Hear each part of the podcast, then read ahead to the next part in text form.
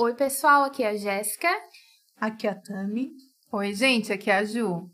Hoje no Catarinas nós vamos trazer um assunto doído, um assunto difícil de falar, um assunto que é coberto por tabu e por silêncio, que é o abuso sexual infantil. Elas não têm voz. Quem é a voz delas? Porque elas dão sinais, e são muitos. Delas pertence o reino dos céus. Segundo dados divulgados pelo Ministério da Mulher, da Família e dos Direitos Humanos, 90% dos abusadores são da própria família das vítimas e 70% dos casos têm como autor o pai, o padrasto ou a mãe da criança. Segundo a Unicef, esse é o pior país da América do Sul para se nascer menina e é o quarto em casamento infantil. Segundo dados divulgados pelo Ministério da Mulher, da Família e dos Direitos Humanos, apenas uma a cada 100 crianças quebrará o seu silêncio. Segundo o Ministério da Saúde, três crianças ou adolescentes são abusadas sexualmente no Brasil a cada hora.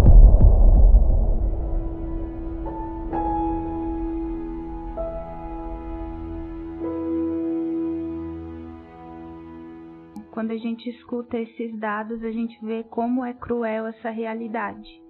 E infelizmente, isso não é uma prática nova. Às vezes a gente tem a ideia de que é algo de agora, desse tempo, que o mundo de hoje está assim. É muito comum a gente escutar isso. Só que na verdade não é. Essa é uma prática criminosa que existe há muito, muito tempo. Tem registros históricos que dizem que na antiguidade, nos tempos antigos, até na época medieval, essa era uma prática comum. A criança ela era exposta à violência, sofria abuso e infelizmente isso é real. Eles não tinham essa noção, é importante a gente até saber disso. Essa noção de infância que a gente tem hoje não existia esse sentimento de família não tinha. Então a criança ela era exposta e se era colocada, né, a vulnerabilidade. Como eles não tinham essa ideia, o que a gente tem hoje de infância, eles não separavam as fases. Hoje a gente separa a fase da, da infância, a fase da adolescência, a fase adulta. Isso não existia. Eu não estou querendo aqui dizer de uma forma a menosprezar e como assim também a acalentar que ah, então por isso que existia não. Isso é só uma origem histórica assim desse crime. E como que isso mudou? Conforme o tempo foi passando e a sociedade foi mudando, é, as leis foram surgindo, o Estado foi intervindo, criando políticas sociais. Então aqui no Brasil existe essas leis mas em muito, muitos povos, muitas culturas, ainda a criança se encontra é, vulnerável, exposta, exposta a casamento precoce, a abuso sexual. Isso infelizmente é real. E aqui no Brasil tem uma legislação, não significa que não ocorra, ocorre, mas nós temos é, leis em prol da criança. Tem o famoso ECA, que se você não conhece, eu quero te encorajar em conhecer, que é o Estatuto da Criança e do Adolescente. É um estatuto que tem como objetivo garantir a integridade da criança e do adolescente aqui no Brasil. Então, Jé, lá no ECA também está escrito que é dever do adulto da família e da sociedade proteger a criança, para que ela possa desenvolver uma saúde mental, né? Então nós, enquanto adultos, a gente tem essa obrigação no Brasil de cuidar da criança enquanto indivíduo, para que ela possa se desenvolver bem na questão intelectual.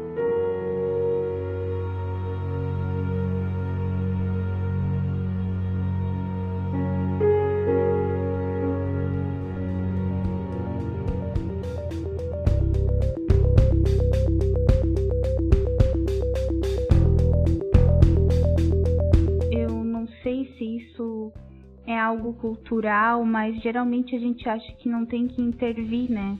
Acho que é importante a gente tocar nesse assunto também. sobre a omissão, né? O que tu acha, Tami, sobre a omissão? Então, a omissão, ela é um assunto pouco comentado, né?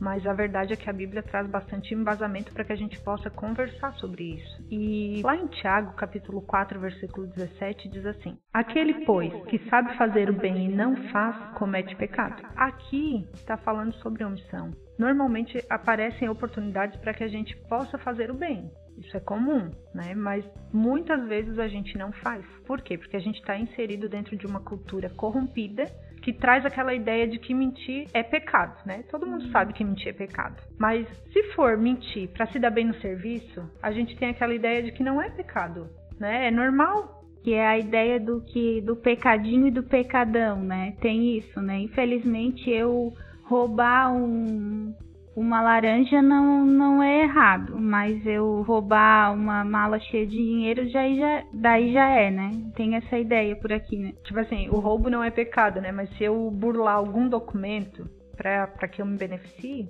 é como se não fosse pecado. Essa é a ideia que a gente tem, né? Abusar sexualmente de uma criança, todo mundo sabe que é pecado. Mas parece que esconder não é um pecado, não é uma coisa tão grave assim. Parece que o pecado é só do abusador e isso não é real, né? Continua sendo pecado, só que a gente terceiriza esse pecado de uma forma que ele assume uma nova roupagem, né? Mas ele não deixa de ser pecado. É o pecado da omissão. E especificamente nesse caso, eu penso que a omissão ela é o pecado que pavimenta o caminho, sabe, para o pedófilo trilhar. E esse é o resultado de quando Deus manda a gente fazer algo que é bom, que é o certo, e a gente não faz. Então, quando a gente entra é, na contramão da palavra de Deus, a gente cai em um erro. Lá em Lucas capítulo 10, do 25 ao 37, que trata da parábola do samaritano, é uma parábola muito conhecida e tal, mas Jesus usa essa parábola para ensinar para gente o que a gente não deve deixar de fazer, né? Que é o bem. E o intuito dessa palavra é mostrar quem é o próximo. Todo mundo conhece que é aquela passagem que dois religiosos passam, vejam uma pessoa com necessidade, mas fazem a famosa vista grossa, não ligam, não tomam nenhuma atitude benéfica. E um samaritano que passava por ali olha para aquela pessoa, se compadece, tem misericórdia e tem uma atitude legal, uma atitude bacana. No versículo 36, Jesus diz assim: Qual destes três te parece ter sido próximo do homem que caiu nas mãos dos salteadores? O intérprete da lei responde: o que usou de misericórdia para com ele. Então lhe disse: Vai e procede igual tu. O que Jesus está dizendo é para a gente fazer o bem, enfatizando isso, né? Se a gente trouxer esse texto para a nossa realidade, para o nosso assunto aqui abordado, quem é o nosso próximo? É a criança, né? Então Jesus está nos dando a oportunidade de sermos como os dois religiosos, ou então de sermos como o samaritano. Se a gente for como religioso nessa situação, a gente vai olhar uma criança que sofreu o abuso, que sofre e não vai fazer nada. Se a gente for como bom samaritano, a gente vai olhar para uma criança dessa, vai enxergar a necessidade, o pedido de socorro, mesmo que em silêncio, e vai ajudar, vai ter misericórdia dessa criança. Tem um outro momento na Bíblia também que Jesus fala da parábola do grande julgamento. E mais uma vez Jesus enfatiza a questão da omissão. Dentro do contexto desse capítulo, lá no versículo 45, Jesus vai dizer assim: Em verdade vos digo que sempre que o deixasses de fazer a um destes mais pequeninos, a mim deixasses de fazer. Quando a gente deixa de fazer o bem, a gente está deixando de fazer para Cristo também, né? Nós temos essa responsabilidade com Cristo. Que triste, né? Vamos parar para pensar, às vezes uma criança tá sofrendo e o meu falar o meu denunciar pode, pode acabar com isso. E às vezes a gente tem medo ou não quer se meter, vamos dizer assim, né? Ou tomar uma atitude de, de denunciar e acaba se calando e essa criança continua nesse lugar, né? De sofrimento, sofrendo esse abuso todo. Como é triste isso, né? A omissão. Tu sabe que eu estava aqui pensando, é, a Bíblia infelizmente relata um caso assim que é o caso de Tamar. E ali nesse caso de Tamar a gente também vê omissão. Às vezes a gente acha que não, mas a Bíblia menciona um abuso sexual infantil. No caso de Tamar, foi um abuso sexual infantil incestuoso, porque foi o próprio irmão dela que cometeu o abuso. Eu não vou ler aqui agora porque ele é bem extenso, mas se vocês quiserem acompanhar, é, essa história está em 2 Samuel, no capítulo 13. Alguns estudiosos dizem, né, alguns estudos é, mencionam que Tamar tinha aproximadamente 13 anos, uma adolescente. Ali diz que o irmão se apaixonou por ela e armou uma situação para ficar sozinho com ela, onde ele abusou dela. O fato todo acontece e depois Tamar vai para casa e conta para o irmão Absalão. Absalão e Davi, Davi era o seu pai, gente, a gente está falando da filha de Davi. E a Bíblia fala que eles ficaram furiosos, mas eles não fizeram nada, se omitiram. Essa é uma realidade que a gente vê na Bíblia. Não, e o triste é que a Bíblia evidencia o tamanho da tristeza dela, né? Quando ela se cobre de cinza. Mas pensa, além de todo o ato sofrido, de toda a tristeza que ela estava vivendo, aquela dor, ainda o pai se calar. Tipo, para mim, quando a Bíblia fala que ela se cobriu de cinza, ela está evidenciando assim uma dor gigante. Davi, imagina ela, olhar para um cara que era rei, que era tão poderoso, ele era tão adorado por tantas pessoas, e mas era o pai dela, ainda não deixava de ser, e foi um pai que se omitiu, que foi negligente, que não lutou pela filha nesse sentido, né? A gente lendo ali a história toda, a gente vê características de casos atuais, a gente vê nesse caso de Tamar que aconteceu há muito, muito tempo atrás. Como a gente viu ali nos dados, é, Tamar foi violentada dentro de casa, essa é uma realidade que a gente viu aqui antes.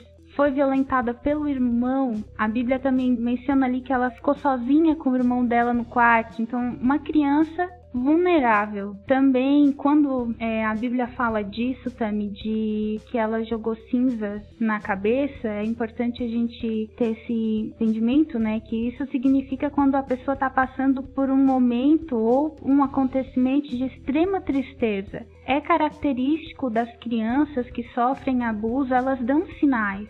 Elas vão dando alguns sinais. Muitas crianças ficam é, antissociais, sofrem caladas, passam por doenças psicossomáticas, né, depressão, isso é bem comum. No caso de Tamar, quando ali diz que ela pôs cinza na cabeça, também diz que ela rasgou a túnica, ali a gente vê as consequências do abuso sexual na vida da criança.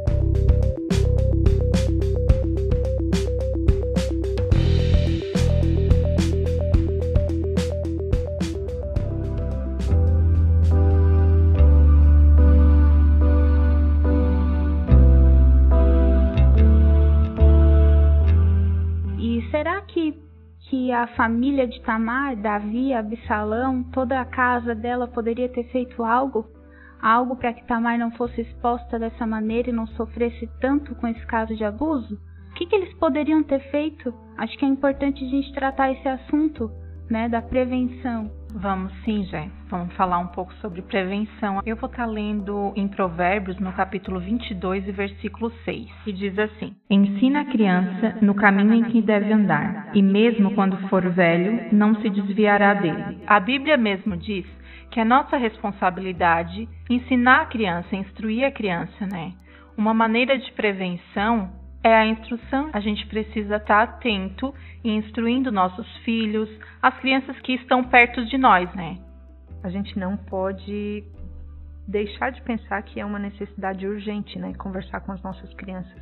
Que normalmente a gente não tem esse costume. E eu sei que tem pais e mães que realmente não sabem como abordar esse assunto com o filho. Então, é, seria legal trazer histórias infantis, né? Porque fica muito mais fácil tu falar sobre isso através de uma historinha. Eu até tenho duas sugestões de livrinhos que são super interessantes. Um é Conte para Alguém, da Thaís Morello, e o outro é Pipo e Fife, da Caroline Arcari. Né? São literaturas que você pode estar comprando e tornar esse momento tão difícil, tão tabu, em algo fácil e até divertido para que a criança possa entender o corpinho dela. Perfeito, Tami. É uma forma de estar instruindo também, né? Através de uma literatura que isso é bem importante. Sabe o que, que acontece? Às vezes, muitas famílias elas acreditam que se a criança não souber que o abuso sexual existe, ela vai estar protegida. Só que isso está muito errado. não é a melhor forma de prevenção. Eu acredito que a criança ela precisa saber se proteger. Ela precisa ter uma consciência corporal, saber o que, que é dela, saber o que, que é do outro, que o outro não pode vir a tocar nela, porque se essa criança não está instruída, quando um abusador vier a tocar nela, ela vai considerar isso como carinho. E se ela tiver instruída pelo pai, pela mãe, ela tem grande chance de evitar esse abuso. Eu lembro de dos meus pais me orientarem assim, ó, ó, não aceita bala nem nada de nenhum estranho. Mas como é difícil a gente já é, ver um ensinamento assim vindo dos pais, né? Ó, oh, existe isso, é, esse, ninguém toca nessa parte, essa parte é tua, ninguém coloca a mão ali, né?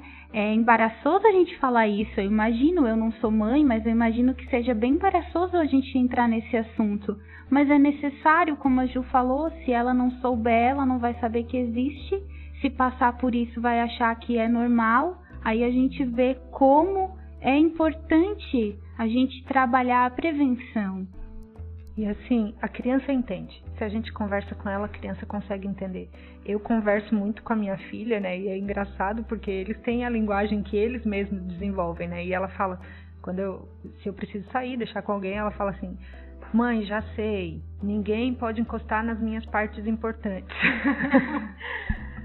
E para você que às vezes tem uma dificuldade, né? Porque eu confesso que eu tinha um pouco de dificuldade. Quando a gente se prontificou a gravar algo sobre esse assunto, eu comecei devagarzinho assim com a Juliet e até no banho. É uma ideia para você, uma dica para você mãe em casa, né? No banho dela, eu aproveitava, lavava ela e dizia: "Filha, ninguém pode encostar aqui. Se alguém encostar aqui, você tem que dizer para mamãe é uma ideia para você estar tá fazendo isso com o seu filho em casa também. É algo simples que ele já vai ficar instruído que ninguém pode tocar ali. É, e assim como a gente instrui em casa, a, o abuso sexual, na maioria das vezes, acontece em casa também. Né? Eu tenho o relato de uma amiga minha que eu vou chamar ela de Sofia para preservar o nome dela e também porque eu acho que ela é uma pessoa que alcançou uma sabedoria bem grande em Deus hoje na vida adulta, né? Mas ela foi abusada pelo pai algumas vezes e a irmã dela também. O pai nunca foi denunciado. Eu fico pensando, talvez se esse homem fosse parado, não teria feito pelo menos com a outra filha, né? Mas é um fato, acontece dentro da própria casa. É triste, é triste esse teu relato, né, Tami? Quantas crianças, talvez nesse exato momento que a gente está conversando, esteja passando por uma situação dessa. É que a gente não faz ideia, né, da, dessa realidade. Eu até estava lendo sobre mais alguns dados, né? E eu vi que eu acho que isso é até importante a gente comentar aqui, que a maioria dos casos acontecem é, não só dentro de casa, mas também nas escolas, creches. É uma coisa importante, a gente associa que o abuso sexual infantil já é com crianças maiores. Existem bebês de berço que sofrem um abuso sexual. É triste, mas é real. E também é, quando o pai coloca os filhos em aulas, assim, aula de música, aula de balé, tem muita gente, muito relato de abuso sexual nessas áreas. É, isso é importante a gente conversar, não é para apavorar ninguém, mas é para a gente também ter um, um, zelo a mais, um cuidado a mais, aonde o filho está, com quem ele está. Isso é importante a gente conversar.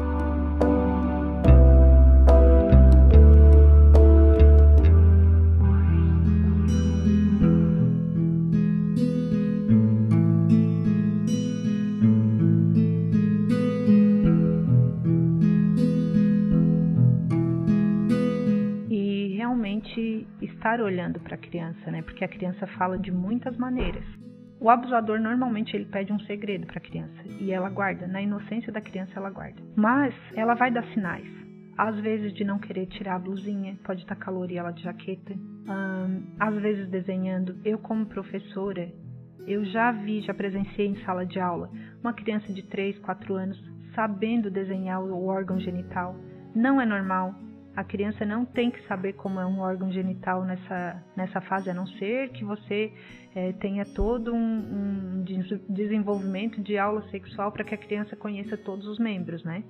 Mas fora isso, não é normal. Esses desenhos muitas vezes vão para casa também. E a gente, enquanto família, tem que olhar, tem que ver. Porque se passar batido dentro de uma sala de aula por um professor, não pode passar batido por você que é pai, que é mãe. E é muito característico da criança que já foi abusada a agressividade, rebeldia, né? Ela se revolta com tudo, como eu falei antes, ela fica antissocial porque ela não quer, ela não quer se expor mais a ninguém, né? Na cabeça dela, aquilo que ela fez ela se sente suja, ela se sente muito mal com aquilo, que aconteceu, então ela não quer contar para ninguém. É onde ela se fecha e acaba tendo essas características. Ô Gé, e isso pode gerar transtornos futuros também, né? Por isso que a gente orienta vocês, né? Nós estamos aqui também aprendendo, mas passando para vocês. Tenha atenção com os seus filhos em casa, com os seus sobrinhos, com as crianças que estão perto de vocês. E assim, nós enquanto cristãos, a gente tem um dever a mais, porque enquanto cidadão, com certeza você tem o dever de denunciar, mas como cristão tem um peso a mais. Então a gente não pode fingir que não vê, né? Do ponto de vista é, da lei de Deus, quem paga a dívida do, desse abusador é Cristo, né? Ele já pagou esse pecado e Deus, sendo justo, nos justifica. Mas do ponto de vista da lei dos homens, aquele que causou essa violência, ele precisa pagar uma dívida com a sociedade, né? E a gente precisa fazer essa denúncia, porque muitas vezes o abusador, na maioria das vezes, né, ele é uma pessoa que já não consegue mais controlar os instintos dele, ele perdeu o medo, né? de fazer o que é errado, de praticar. Então, se, se a gente sabe de uma situação dessa, a gente precisa amar esse abusador. E amar esse abusador significa também denunciar. Porque se ele não consegue parar, a gente de alguma forma precisa parar ele. Só lembrando que se você tiver alguma denúncia para fazer, diz que 100, tá? E se você conseguir o maior número de detalhes para estar tá passando para esse número, tá bom? E assim, eu fiquei me perguntando por que, que as pessoas não denunciam, por que, que as pessoas têm uma dificuldade tão grande de, de enfrentar esse problema. E é justamente pelo fato de o abusador muitas vezes estar dentro de casa, que a gente tem um laço de amor maior e tu não quer ver essa pessoa presa, tu não quer ver essa pessoa debilitada. Só que é, é um fato que é necessário, né? Denunciar é necessário para poder amar a vítima e poder amar o abusador. E eu fico com aquele versículo que está em Gálatas 6 e 9, que diz assim: E não nos cansemos de fazer o bem, porque a seu tempo ceifaremos. Como a Tami falou, nós temos um peso a mais, né, como cristãos. E como igreja, né, como fica? O que a gente pode estar fazendo, né? Eu vou estar lendo um versículo aqui junto com vocês, que fica em 1 Coríntios, no capítulo 12 e no versículo 26 e 27, que diz assim: Ora, vós sois o corpo de Cristo, e cada pessoa entre vós, individualmente, é membro desse corpo. De modo, quando um membro sofre, todos os demais sofrem com ele. Paulo menciona aqui nesse contexto os membros mais frágeis, digamos assim, né? E quem seriam esses membros, né? Por que não as crianças? Pelo fato de que elas não têm voz. Quem é a voz delas? Somos nós, né? Nós os adultos, nós a igreja, somos a voz dessas crianças. E eu acredito que a igreja precisa falar mais sobre esse assunto, né? Sobre o abuso sexual infantil. Precisamos ter mais fóruns sobre isso, pregações voltadas para a família, falando também sobre isso, tratando sobre isso e instruindo também tanto os pais, né, um pouco mais sobre esse assunto, quanto as crianças, para que as crianças se sintam também protegidas pela igreja. Porque quanto menos a gente fala sobre isso, mais os abusadores vão se sentir confortáveis, né? É, a gente já escuta muito aquela, aquela frase, né? Onde há pessoas há problemas. Por que dentro da igreja não? Dentro da igreja também? Certamente a gente tem abusadores no meio da igreja, só que pouco se fala no assunto, né? E provavelmente existem abusadores, pedófilos, pessoas com essas tendências que não gostariam de ter, que lutam contra. E pelo fato de o assunto ser um tabu, são pessoas que também precisam de ajuda e não são ajudados. Acho que é em Oséias que fala, né, que o meu povo peca por falta de conhecimento. Uma das coisas que eu que eu posso dizer que eu aprendi com esse, esse nosso podcast foi isso, que como é importante a gente conhecer e instruir a gente também peca por isso, por não conhecer, por não levar as crianças a esse conhecimento. E também outra coisa que quando Jesus diz, traz as minhas criancinhas, ali a gente tira uma grande lição. Ele não disse deixam as crianças lá de lado e ficam vocês aqui ouvindo a palavra aqui comigo. Ele disse assim, ó, não traz elas, elas são importantes. Delas pertence o reino dos céus. Então aí a gente tira uma grande lição. Vamos trazer as, as crianças aqui, vamos instruir elas e a família a respeito desse crime, porque isso é real no nosso meio, é real na nossa sociedade. Então, Jé, eu fico com essa frase, né? Que é muito melhor pecar pelo excesso de cuidado do que pela negligência dele, né? Ficamos atentos. Acho que a gente conseguiu entender que a criança é uma terra fértil. A primeira infância é super importante, que vai do zero até os seis anos. É um período em que a criança, que a sexualidade da criança está sendo formada e tudo mais. O caráter dela está sendo forjado nessa época e a gente precisa olhar para isso e precisa se cuidar e prevenir, né?